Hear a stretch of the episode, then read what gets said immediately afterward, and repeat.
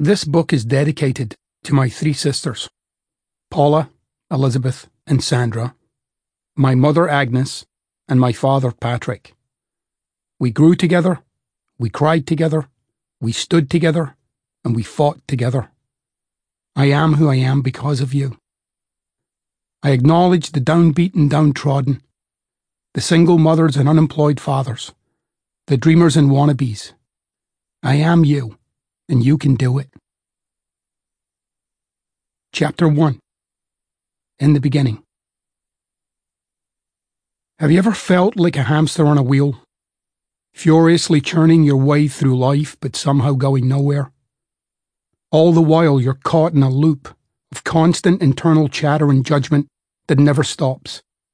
A little voice telling you that you're lazy or stupid or not good enough. You won't even notice the degree to which you believe it or are drained by it. You'll just be spending your day working to overcome the stresses and strains, trying to live your life, and at various points facing the resignation that if you can't get your ass off this damned wheel, maybe you're never going to get to where you want in life. Maybe that happiness you're after, or that weight you want to lose, or that career or relationship you crave will remain just out of reach. These pages are dedicated to those who experience that self defeating monologue, the endless stream of doubt and subterfuge that limits and taints everyday life. This is a conversational slap from the universe to wake you up to your true potential, to unfuck yourself, and get spectacularly into your life. Let's get this thing started in the right place. There are two kinds of talk you engage in every day talking to others and talking to yourself. You might be one of those who insist, I don't talk to myself. But in fact, most of the conversations you have on any given day are with yourself, all enjoyed in the solitude and privacy of your own head. Whether you're introverted or extroverted, creative or practical, you spend huge swathes of your time talking to you. You do it while exercising, working, eating, reading, writing, walking, texting, crying, arguing, negotiating, planning, praying, meditating, having sex on your own and with others. You name it. And yes, you even do it in your sleep. You're actually doing it right now. Don't worry. Doesn't mean you're crazy. Or perhaps it means we're all a little crazy. Either way, we all do it. So settle in and welcome to the Freak Show. Studies show that we have over 50,000 thoughts per day. Think of all the things you say to yourself that you'd rather not, or that you try to overcome or defeat. While we have little or no say in those automatic and reactionary thoughts, we have a massive say in which of those thoughts we attach significance to. They don't come preloaded. The latest in neuroscience and psychology adds weight to the idea that the kind of talk you engage in has a profound impact on the quality of your life. Professor Will Hart of the University of Alabama conducted four experiments in which participants either recalled or experienced a positive, negative, or neutral event. They found that people who described the neutral event in ways that suggested it was ongoing actually felt more positive, and when they described a negative event in the same way, they experienced more negativity. In simple terms, the language you use to describe your circumstances determines how you see, experience, and participate in them, and dramatically affects how you deal with your life and confront problems, both big and small. The connection between what we say and how we feel has been known for hundreds, if not thousands, of years. Philosophers like Wittgenstein, Heidegger, and Gadamer all knew of the importance and significance of language in our lives. Wittgenstein said, The harmony between thought and reality can be found in the grammar of the language. The good news is, studies have continually found that positive self talk can dramatically improve mood, boost confidence, increase productivity, and more. Much more. In fact, as evidenced by Professor Hart and his studies, it can be one of the key components to a happy, successful life. The bad news is, the reverse is also true. Negative self talk can not only put us in a bad mood, it can leave us feeling helpless. It can make small problems seem bigger, and even create problems where none existed before. Here's the breaking news your self talk is fucking you over and in ways you can't even begin to imagine. With all of this in mind, let's get one thing clear. Even though this book is about using the right language to improve your life, I'm not suggesting you suddenly take on positive thinking or personal affirmations. These subjects have been done to death with varying degrees of success and are certainly not what we'll be doing here. I won't ask you to tell yourself you're a tiger as a way to unleash your inner animal.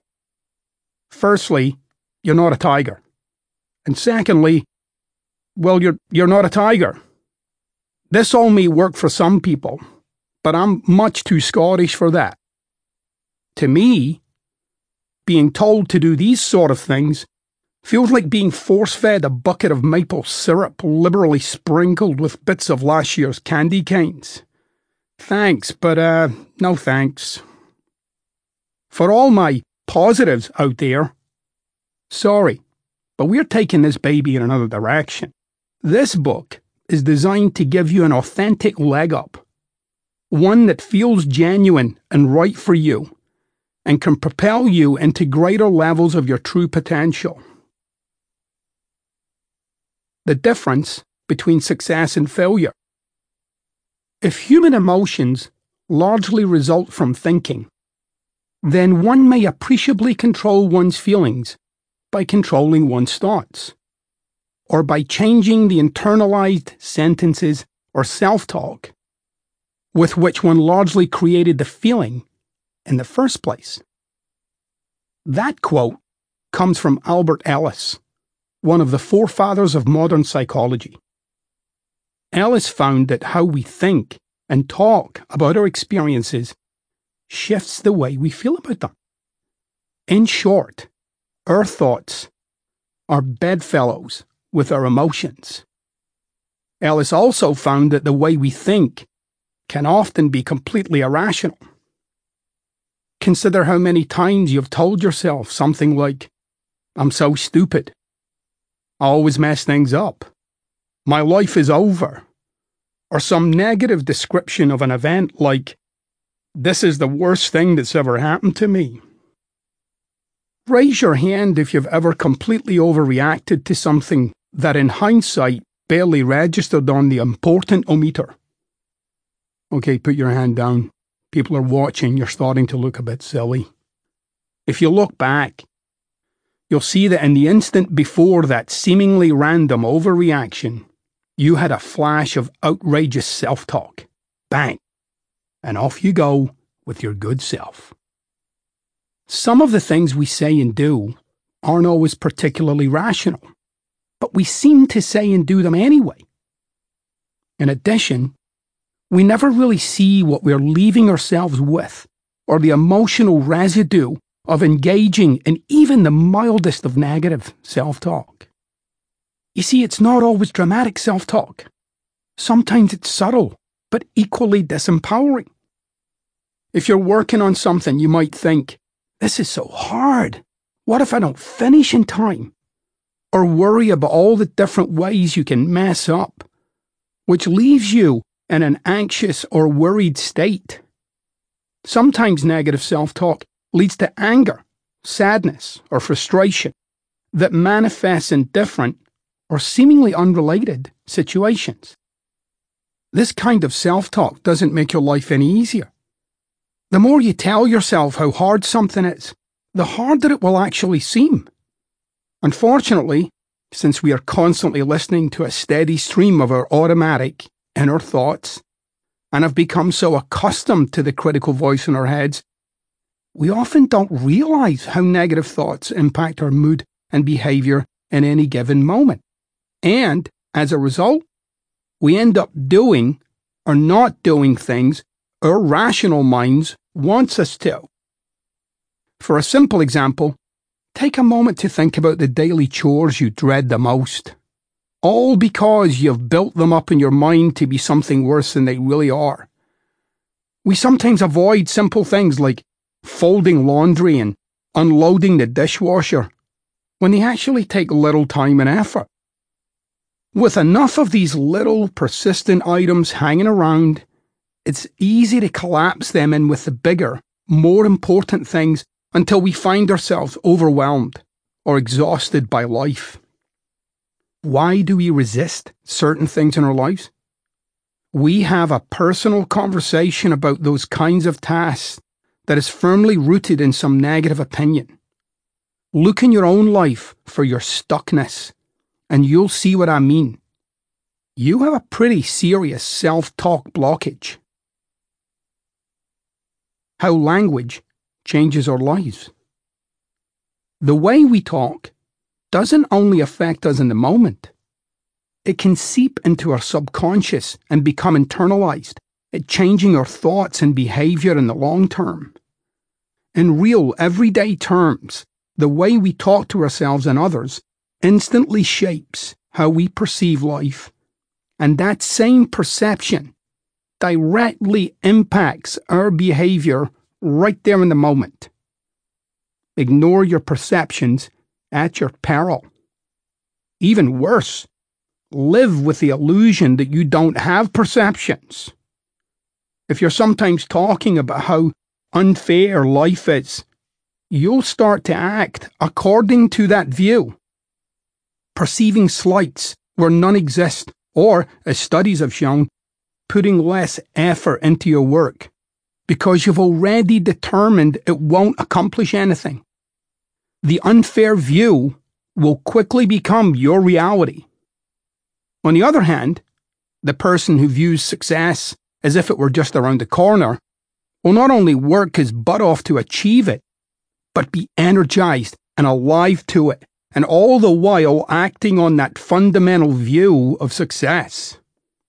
To be clear, believing you will be successful is only one, albeit important, part of success.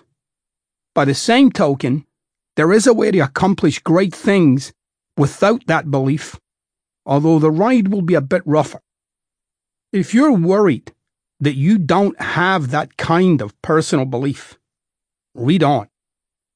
Marcus Aurelius, the Stoic philosopher turned Roman emperor, said, here is a rule to remember in the future. When anything tempts you to feel bitter, not this is misfortune, but to bear this worthily is good fortune. It's entirely within our power to determine how we think about and talk about our problems. They can be a nuisance or a stepping stone. They can hold us down or lift us up. In fact, Stoic philosophers, like Aurelius, believe that outside events hold no power over us at all. We create our own reality with our minds. Reject your sense of injury, and the injury itself disappears. That's another quote by Marcus Aurelius. Take some time here to ponder that statement. How willing are you to consider that your life is the way it is, not because of the weight of your circumstances or situation, but rather the weight of self talk that pulls you down? That what you think you can and cannot do is influenced much more directly by some subconscious response than by the reality of life itself.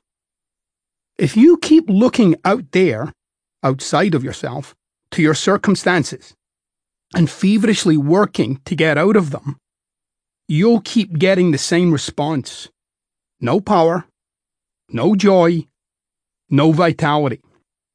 At best, It's a seesaw of success, disappointment, happiness, and despair. Sometimes your circumstances just don't change. Sometimes they stagnate and crystallize. What if that thing you're working toward, that thing you're sure will make you happier, better, or more confident, doesn't happen? What then? Even if it does arrive someday, what happens to your life between now and that day?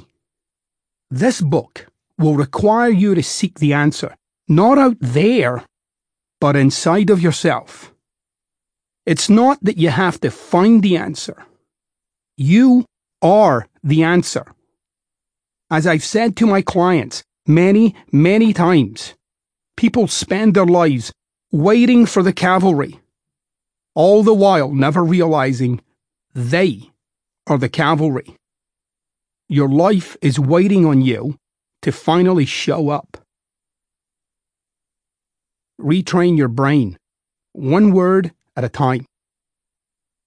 All this talk about our subconscious isn't just a bunch of psychobabble. Scientists have discovered that our thoughts can actually change the physical structure of our brain. This phenomenon, neuroplasticity, is revolutionizing the way we think about the human mind.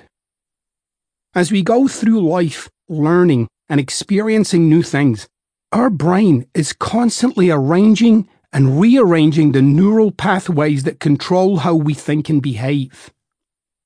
The best part is we direct our thoughts in a way that consciously modifies these pathways for ourselves. And the easiest way to shape those thoughts is through conscious, decisive self talk. The kind of talk that cuts through and takes control of your life. Just like we build habits by repeating an action until it becomes automatic, we can use strong, assertive language over time to create lasting change in our lives. It's more than just happy thoughts. Don't break out the candy canes just yet. You're affecting your brain's very biology. We can determine our emotions by steering our thoughts. We can shape those thoughts by being conscious of and diligent about our words and the kind of language we engage in. A lot of this will come down to your basic tolerance of your current mindset and your willingness to change it. It all starts by making a conscious choice to talk in a way that's helpful rather than harmful, by using the right kind of language and framing our problems in a more readily accessible light, we can quite literally change the way we see and interact with the world. All that stuff you've heard and read about creating your own reality, it's not only possible, but millions of people the world over are already doing it. And the best part is, they're not only creating it, they are in fact acting on it and living it. Remember, no matter how difficult, challenging, or pressing life circumstances can be, how you fundamentally relate to and engage with those circumstances will have the biggest say in how they turn out. Again, the answer is inside you rather than outside you. How we talk, think about, and therefore perceive our surroundings is the very foundation for our reality. Create the reality you want to live in by beginning the process of having the kind of conversations with yourself and others that actually shape that reality. A simple way that I reframe my own everyday problems is by relating to them as opportunities. They instantly become items in my life that I use to educate and expand myself. I become curious and engage with them rather than my usual default annoyed and frustrated self. Assertive versus narrative. How the heck does one create their own reality?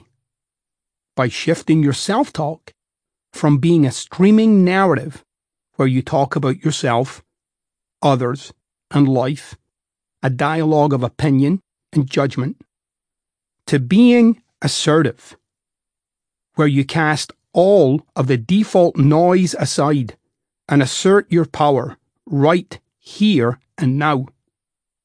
One of the first mistakes we make is when we talk about what we're going to do or who we will be. Don't even get me started on should or try. Subconsciously, we are already determining when that will be happening, and it's certainly not in this moment of time. One of the reasons why we so often abandon New Year's resolutions is because they usually use language to describe what we're going to do, i.e., later.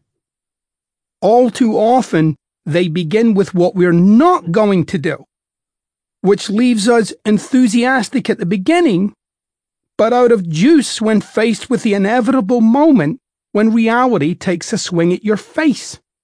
You'll be standing there, alone, in the giant hole in your life left open by that behavior that you're apparently stopping. Those are the moments in life when your internal dialogue runs riot.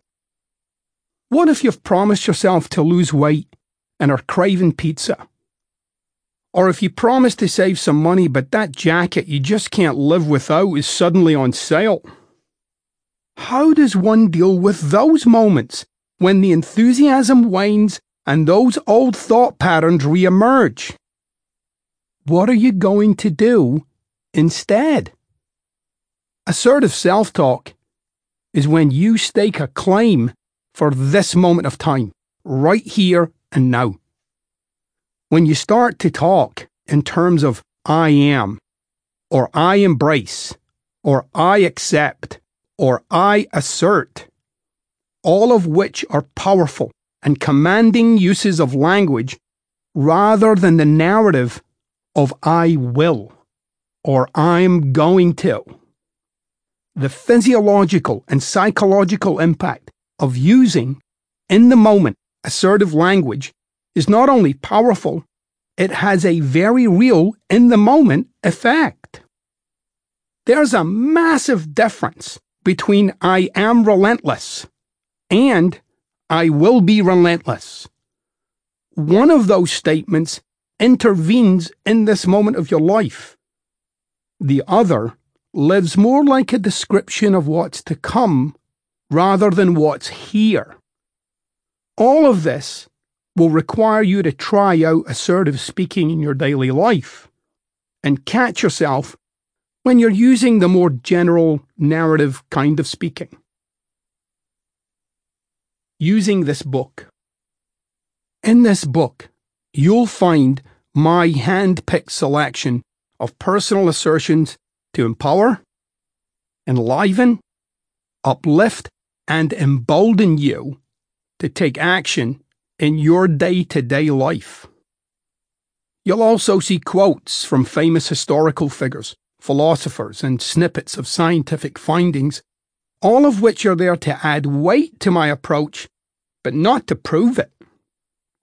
While all of this is well and good, the only real way to read and interact with this book is to explore it for yourself and try on what I'm saying. Take the time to think, ponder, and experiment for yourself. There is no greater knowledge than the knowledge you have verified for yourself in your own experience. If you take on the following pages as a personal experiment rather than an assessment of the content, you just may end up experiencing the most radical, life changing exercise you have ever engaged with. Some of this will confront, annoy, jar, and exasperate you. Fine. Get over yourself and read on. Like a good movie, it all comes together in the end. If you're easily offended, stop reading now and regift this to someone in your life who you think might benefit from it. I hope that this book will help you understand the complexity and power of self talk, and how to use it as a force for good in your life. While we are not going to delve into the creative and destructive forces of language, you'll get a sense of the ways in which your life experiences are formed and shaped in your everyday thoughts and internal conversations. These pages will require you to think, to cognitively connect your language and your feelings in a real and conscious way with your everyday life, to explore the vast landscapes of life that present themselves when you begin to understand the magical connection between how you speak and how you feel. I recommend reading the book in its entirety and take notes. You can flag the parts that ring your particular bell. That being said, I've designed this book to be as accessible and useful to as many people as possible. Each chapter, though part of the whole, stands on its own, so you should dip in and out of it as much as you like. Use this book up. Trawl through the words for what you need to make the difference in your life until its pages are tired and weary from your appetite for change. In the day to day living of your life, you probably won't need to keep poking your nose in here forever, although you might, and that's okay. So the real intention here is for you to use these ideas as a starting point whenever you're stuck or in need of rejuvenation. At those times, dive right in, drink from these pages, and unleash the kind of you that the world has yet to see. Enjoy. Chapter 2 I am willing. You have the life you're willing to put up with. Think about it. What are the problems? Those heinous, dark shadows currently spoiling the warmth and happiness of your otherwise blissful life? Do you hate your job? Are you in a bad relationship? Is there something wrong with your health? Fine. Get a new job. End the relationship. Change your diet and exercise or locate the kind of help you need. Seems simple, doesn't it? even when it comes to the things you seemingly had no say in, like the death of a loved one or losing your business. You have a massive say in the ways you live your life and the aftermath of those events. If you're not willing to take the actions to change your situation, in other words, if you're willing to put up with your situation, then whether you like it or not, that is the life you have chosen. Before you think, but, or start to get your knickers in a twist, let me say one more thing. By defending your circumstances as they are right now, you are actually making a case for being where you are. Give it up. No buts. You can't afford them. They're excess baggage on a trip that requires you to travel light. Circumstances don't make the man, they only reveal him to himself. That's a quote by Epictetus. As Epictetus points out, the true meaning of who you are won't be found in your circumstances, but rather the way in which you respond to them. To start this new process, you must first stop another one. Stop blaming luck. Stop blaming other people. Stop pointing to outside influences or circumstances. Stop blaming your childhood or neighborhood. This approach is fundamental to everything that I talk about in these pages. You cannot, I repeat, cannot dwell in any blame game in your life. Even blaming yourself is completely useless. Of course, you'll face situations that you seemingly can't control. You may even face tragic circumstances like disability, disease, or the death of a loved one. But there is always something you can do to impact those circumstances, even if you've had them for years and still can't see a way. But first, you must be willing. To fully embrace my approach, you must first accept that while there are things that have happened in your life that you had no say in, you are 100% responsible for what you do with your life in the aftermath of those events. Always. Every time. No excuses. The dictionary describes willingness as the quality or state of being prepared. Readiness. In other words, willingness is a state in which we can engage with life and see a situation from a new perspective. It starts with you and ends with you. No one can make you willing. And you cannot move forward until you are willing to make the next move. When you're finally willing, you can literally experience that willingness, that innate freedom that courses through your veins. And similarly, when you're not, the kind of primordial stuckness that halts and presses down on you like some invisible weight on your chest. Believe me, I hear you. I am willing, but. Every time you add the but to the end of that statement, you turn yourself into the victim. In my many years as a coach and mentor, I've heard as many complex life situations as there are from the darkest of pasts to the weight and gravity of the present or crippling fear of the future. I've heard them over and over and over again. You have to hear what I'm saying in the way that it's intended. I'm not saying these things to inflame you.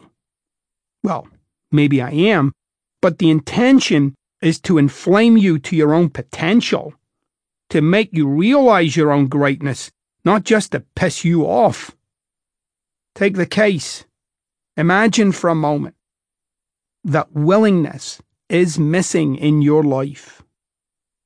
Not some wispy, sheepish willingness, but rather a bold willingness, the kind of willing state where you are ready for what's next and ready to act on it. Willingness to change, willingness to let go, willingness to accept, real, magical, inspired willingness. Finding the door. Fate leads the willing and drags along the reluctant. That quote is by Seneca. Either you control your destiny, or your destiny will control you. Life won't stop for your pauses and procrastinations. It won't stop for your confusion or fear. It will continue right along without you. Whether you play an active part or not, the show will go on. That's why one of the first personal assertions I teach to my clients is I am willing. Before you can say that to yourself honestly, you must first ask yourself the question Am I willing? That question demands an answer. It can't just be left there in the nothingness of the universe. Am I willing? It pulls for a response. Am I willing? Its power is irresistible. I cannot escape its press for truth. Am I willing to go to the gym? Am I willing to work on that project I've been putting off? Am I willing to face my social fears? Am I willing to ask for a raise or quit the shitty job? In short, are you willing to stop living the life you have and start living the life you're after? It all begins with the emergence of willingness, that liquid, constantly expanding and contracting state where life springs and seeds. And all of it is within you at the flick of a linguistic switch. We often view ourselves as procrastinators or lazy or unmotivated, when in reality, we're simply unwilling. We put things off or avoid them completely because we tell ourselves we just don't want to do it or that we can't do it. Instead of viewing this behavior as a character flaw, let's create a sense of willingness where there's apparently none. A spark of potential, if you like. You are a master generator of this state of openness and potential.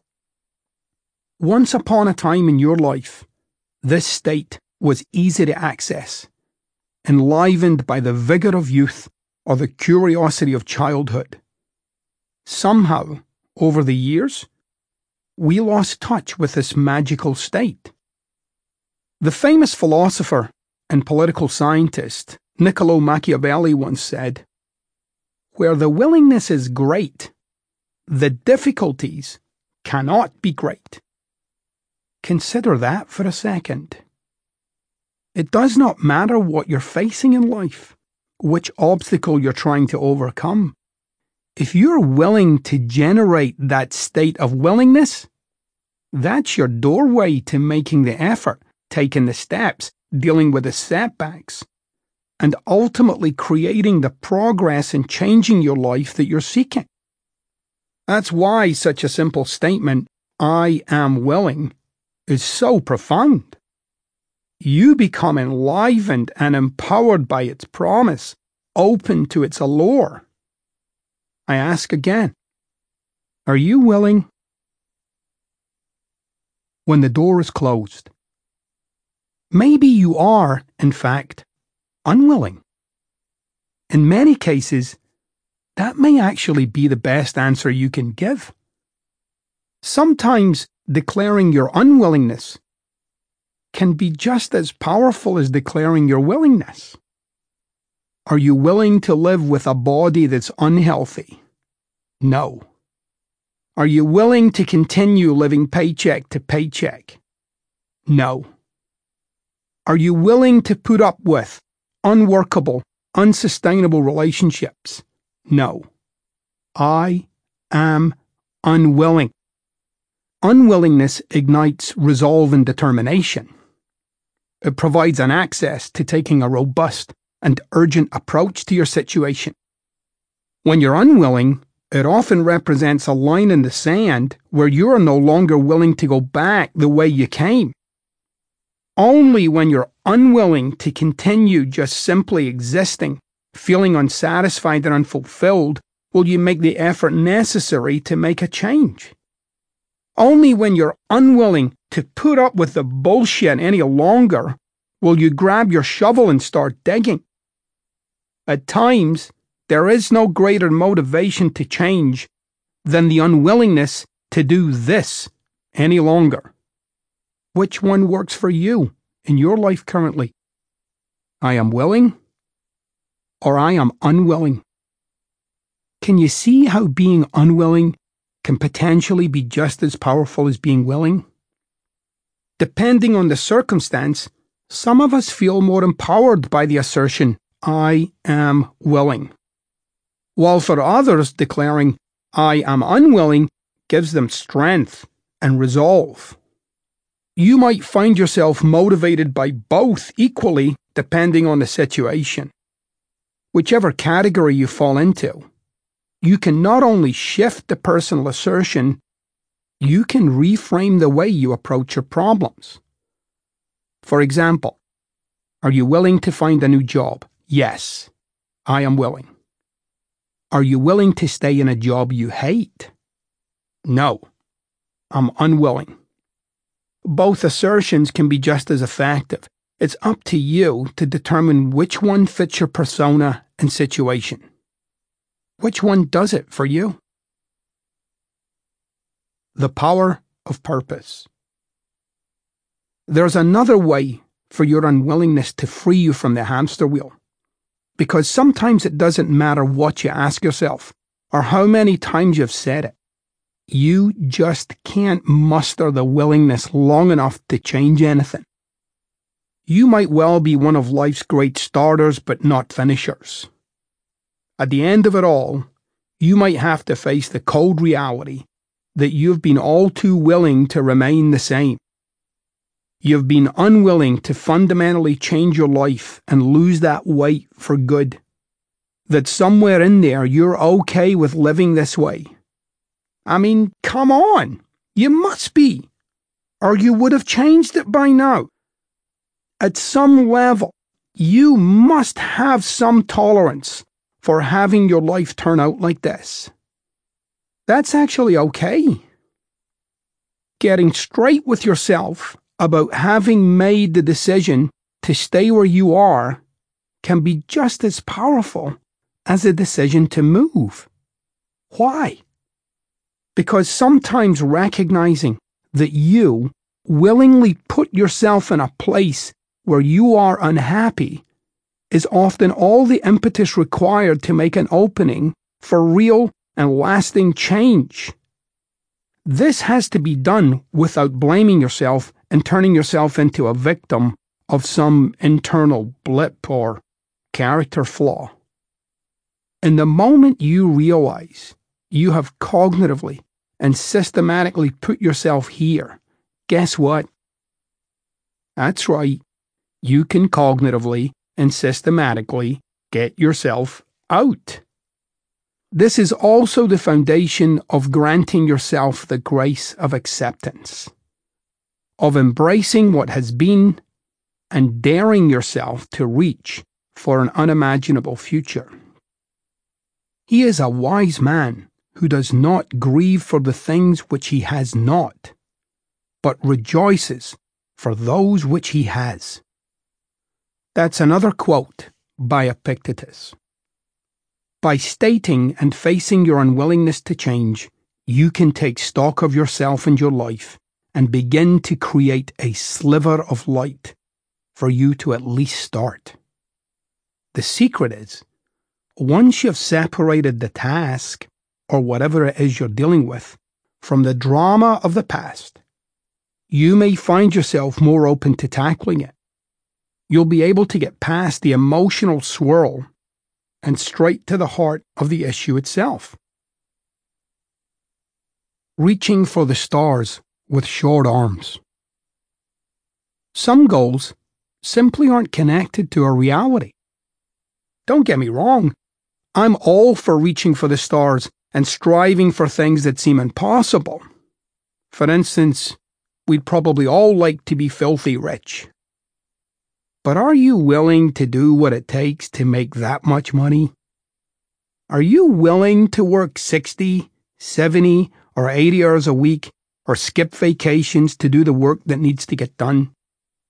Are you willing to take on more responsibility and, importantly, risk it all?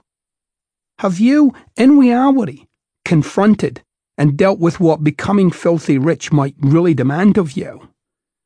The seemingly endless drain in your life and mind space. Our society has produced such a headlong rush to be the wealthiest, the smartest, the prettiest, the best dressed, the funniest, or the strongest. And somewhere in there, we have lost the ability to just be ourselves, free to breathe life and choose our own path, rather than carry the burden of social or familial expectation. What does all that produce? Well, a lot of disappointed and unfulfilled human beings, that's for sure. That doesn't mean you should stop pursuing amazing life goals if that's what you really want. It also doesn't mean you should let yourself stagnate and stop improving either. There's nothing inherently wrong in working long hours and sacrificing your quality of life and some people might be perfectly content doing so in order to make the income or get the career they want. But so many of us have actually forgotten why we're pursuing what we're pursuing in the first place. All too often, we focus solely on what we don't have, even though deep down we don't really need it or perhaps even want it. When I lay these things out, you might be nodding your head. He's right. I don't need to be a millionaire. Or, I don't even really want six pack abs. Which, of course, is all fine until the next time you see that nice car and think, why don't I have that? Or when you look at the cover of a magazine and wonder, why don't I look like that? Or why aren't my clothes that nice? Making sure we're striving for what we really want requires a constant check in with ourselves. It's not a one and done deal. If you really want those things, then go get them. Begin today. Lay out your strategy, deal with your reality, and most importantly, take the actions required and take them often. But if you're not willing to work an extra 10 or 20 hours a week just to drive to work in a BMW instead of a Honda, give up the complete waste of precious headspace to yearn for it. Stop pretending to yourself. Deal with your unwillingness to take on the kind of actions accomplishing those things would require and accept that you have been bullshitting yourself. You'll have a lot more capacity for loving the life you do have and create some room to begin striving for the things you actually want in life. I am unwilling to give up all my favourite foods just to have the body I did when I was 20. I am unwilling to trade time with my family for an extra zero in my paycheck. Face your reality. Once you adopt the mindset of I am unwilling, you'll no longer be filled with guilt, resentment, or regret every time you see something you think you want. You'll be in a place where you're connected to and in tune with your real life. And if you really want to pursue those things in the future, you'll be able to locate yourself from that reality and plot your road to accomplish them. Chart your path. One of the beautiful things about really taking a hard look at your life and goals is that doing so forces you to reevaluate the path that leads to them. Is exercising 30 minutes a day really as impossible as your mind has built it up to be? Sure, you're going to get a little sweaty, tired, but you can throw on your favourite music to help the time go by faster. And even though it might start out painfully, you'll eventually get used to that and grow stronger. What's the worst thing that can happen if you offer your idea in that meeting? It gets shot down? So what? Even if you're faced with bigger tasks, much bigger tasks, like years of back taxes, a hoarder's paradise of a garage, telling the truth to someone you've been lying to, the path to change starts with that same glimmer of willingness.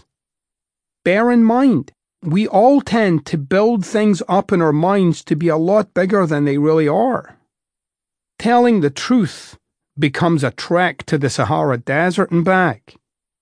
If that's the case for you, try breaking the task down into smaller declarations of willingness to stand up, get out of bed, open my email, etc. Of course, you might well be dealing with something much bigger than these examples. But even when you ramp it up, the same model works exceptionally well. Let's say you've been holding on to a dark secret. Maybe you're ashamed, or guilty, or resentful. Perhaps this is something that could change your life in a significant way. Am I willing to tell the truth to that person I've been lying to? When you frame it this way, coming clean becomes an occasion to talk, listen, and then deal with the consequences. You might be dreading it, but you can do it. It's not the task that's important, it's the life that's available after that's at stake here. When you are free to be open and available, with nothing held back, no lies, no withholds, or half truths, you really are your most expressive, most alive self. Most of the time, the task we're actually facing is a lot simpler than we think it is. The problem is, we usually don't take the time to really look at it. Some of the things we face certainly can be challenging. But at the same time, what's on the other side of those challenges is a life of our dreams, a life where we are willing and open and inspired to take it on. Make that assertion.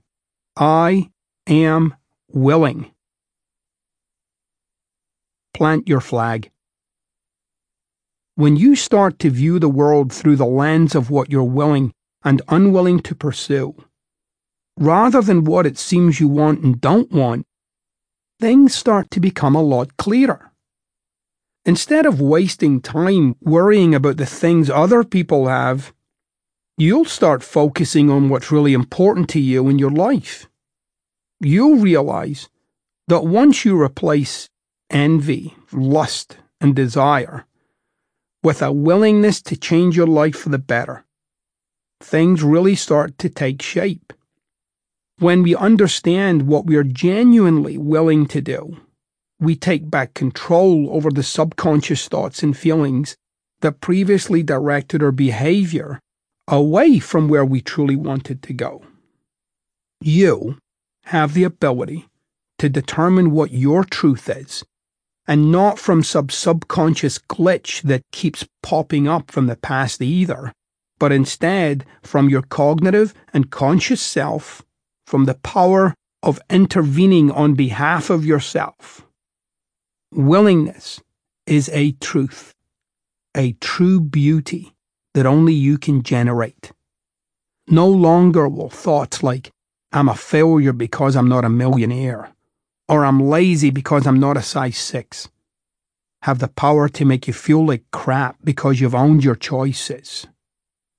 Once you frame the obstacles in your life as a matter of willing and unwilling, instead of weighing yourself down with negative opinions of yourself and your circumstances, you can break through the self imposed barriers that are truly holding you back. You can see through the distractions of self talk and drama. You'll realize that when you're willing to do what it takes, nothing else matters. You won't put off the things you're truly willing to do. You won't neglect the responsibilities you took on because you'll feel the strong sense of willingness to do them. Willingness. It's the lifeblood of the new, the infinite well of possibility and potential, a state where new futures arise and a whole new you can begin. Ask yourself, Am I willing? Over and over until you can hear it. First thing in the morning, last thing at night while you're driving, while in the shower. Am I willing? Ask, ask, ask until a resounding yes echoes through your consciousness. I am willing.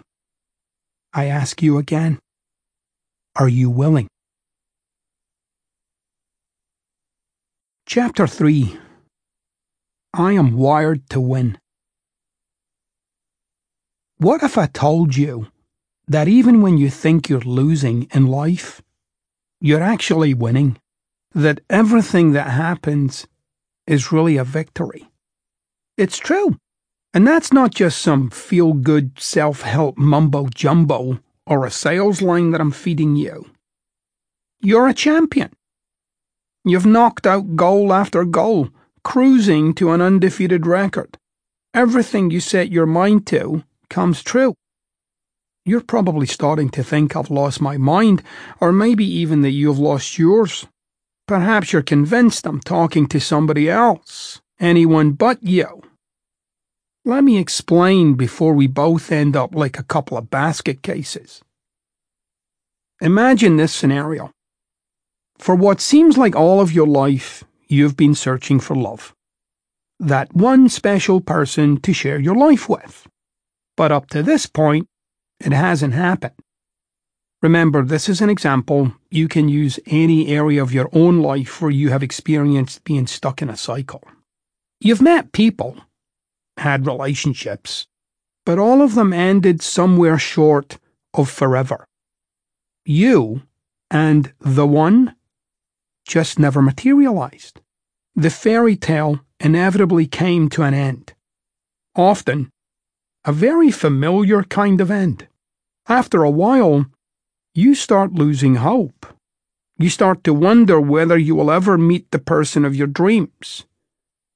Maybe you and relationships just aren't meant to be. Will anyone ever love me? Am I worthy of being loved? Why do I always seem to attract the same types of people?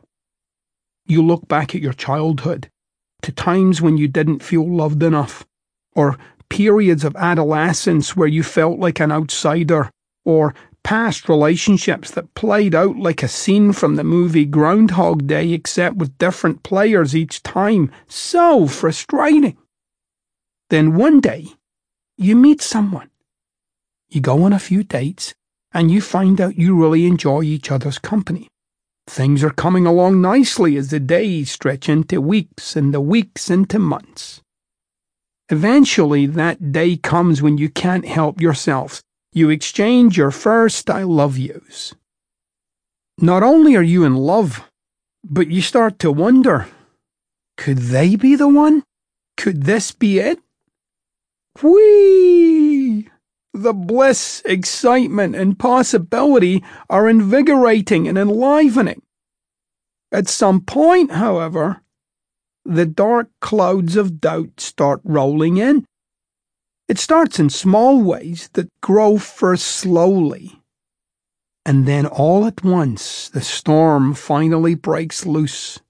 No sooner are you in love than you start to fall out way out. The smallest things turn into arguments. The chemistry slowly evaporates until your relationship is a desert, barren and dry. And you're left with the soul destroying basics of just trying to get along. Ugh, not again. At some point, you both can see it's not working. Perhaps you reach a breaking point and have one or a number of those nasty fallings out, maybe it just slowly dies until you eventually decide to pull the plug. Either way, you eventually go your separate ways. Oh well, you're hurt, crushed, but somehow resolute that eventually things will turn out for you someday. Except they did, even though it may look and feel like a loss. This was, in fact, a glorious, resounding win. A victory from the gods. Hurrah! The truth of it is, you are winning at the life you have. What if I don't want this life? Fine, but this is the one you're currently winning at. Building the mystery. How could I possibly call a failed relationship a win. Well, I'm not about to tell you how you're better off without certain people in your life. I'm not going to assure you that you're a special little snowflake who will find the perfect person when you're ready. I'm not going to buy into the self righteous bumper stickers and internet memes that tell you how great you are and that everyone else is the problem. You and I both know that when it comes down to it, that's just not accurate. Nope. You at that failed relationship because you achieved exactly what you set out to accomplish in the first place, from the very first hello. But, but my partner wasn't stepping up. They ruined it. I got that. But what if you subconsciously picked that person in the first place? The kind of ideal character to recreate the same vignettes of life over and over and over. What if you are actually driven to prove the notion that no one will ever love?